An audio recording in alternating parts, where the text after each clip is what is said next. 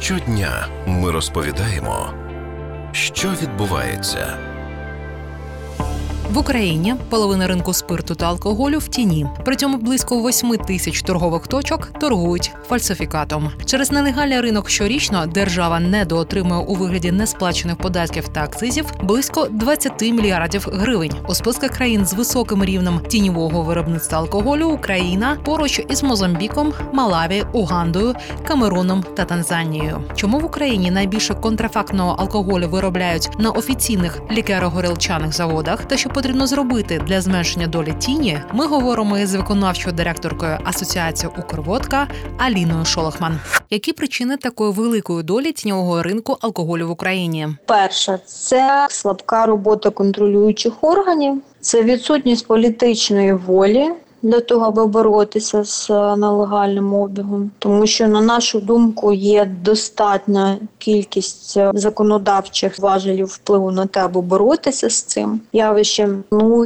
і споживач свідомо йде і купує нелегальний продукт. Яка різниця цін між офіційною пляшкою міцного напою та нелегальною? Офіційно мінімальна ціна на, наприклад, пляшку горілки 0,5 літра встановлена постановою Кабміну. На сьогодні це 89 гривень 40 копійок. Коли ви купуєте продукт ціною нижче за 89,40, ви вже купуєте нелегальний продукт. Він буде нелегальний, тому що не сплачує з цього продукту податки. Він буде нелегальний, тому що він, окрім податку, можливо, взагалі в чорну зроблений в гаражі. Але це точно ви купуєте щось незаконно. І споживач український, на жаль, він не розуміє або не хоче розуміти, що він є в цьому випадку співучасником злочину. У великому супермаркеті я можу купити контрафакт? Приблизно 60% алкогольної продукції реалізується у великих торгівельних мережах. Вони, як правило, не страждають, скажімо так, продажем нелегального алкоголю. Якщо це там відбувається, то це скоріше через те, що вони, можливо, щось не дослідкували чи не знали. Це, можливо, продукція з якоюсь підробленою акцизною маркою тощо. Як правило, всі торгівельні мережі, які приймають продукцію алкогольну до продажу, вони навіть здійснюють, ви знаєте, зараз можна кожному споживачеві на сайті Державної податкової служби, ввівши вручну номер акцизної марки, подивитися, хто її легальний є виробник, на якому заводі конкретна пляшка вироблена, коли і таке інше. Проте ще крім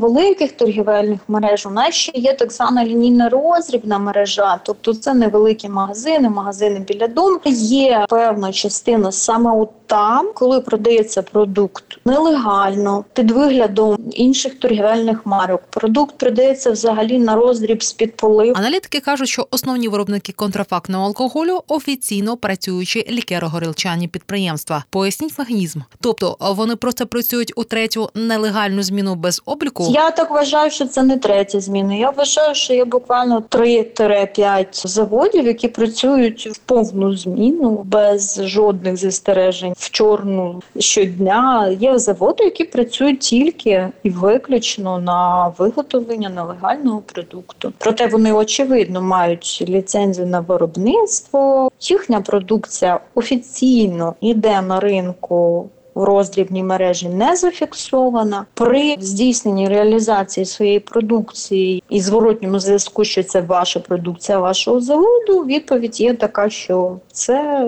підробка під нас. Досвід яких країн можна зараз прийняти Україні у боротьбі із тіньовим ринком алкоголю? В різних країнах Євросоюзу це різна історія. Наприклад, у Іспанії це 5% нелегального алкоголю, у Австрії 1%, в Британії, наприклад, 3%. Це якщо я говорю про міцний. Коли говоримо про Великобританію з нелегальним алкоголем, у них, наприклад, дуже високий відсоток нелегального пива. Вони страждають від того, що різні ставки акцизного податку, а це означає, що чим вищий податок, тим вища ціна. То в них от відбувається міграція продукції між країнами, контрабандою, там, де нижча ціна і нижча ставка. акцизного податку. У нас такої проблематики немає, не можна приміряти чужу, як то кажуть, кофточку на себе. Що потрібно зараз зробити для зменшення частки тіні на ринку алкоголя? Перше, що має відбутися, це політична воля знищити нелегальний обіг алкоголю. Друге, це повинна бути чітка робота усіх органів контролюючих, які повинні направити свою діяльність на те, щоб цим займатися. Причому займатися цим на постійній основі, а не так, що вийшли, два гаражі закрили і на цьому все. Третє, це повинно бути підвищення свідомості споживача.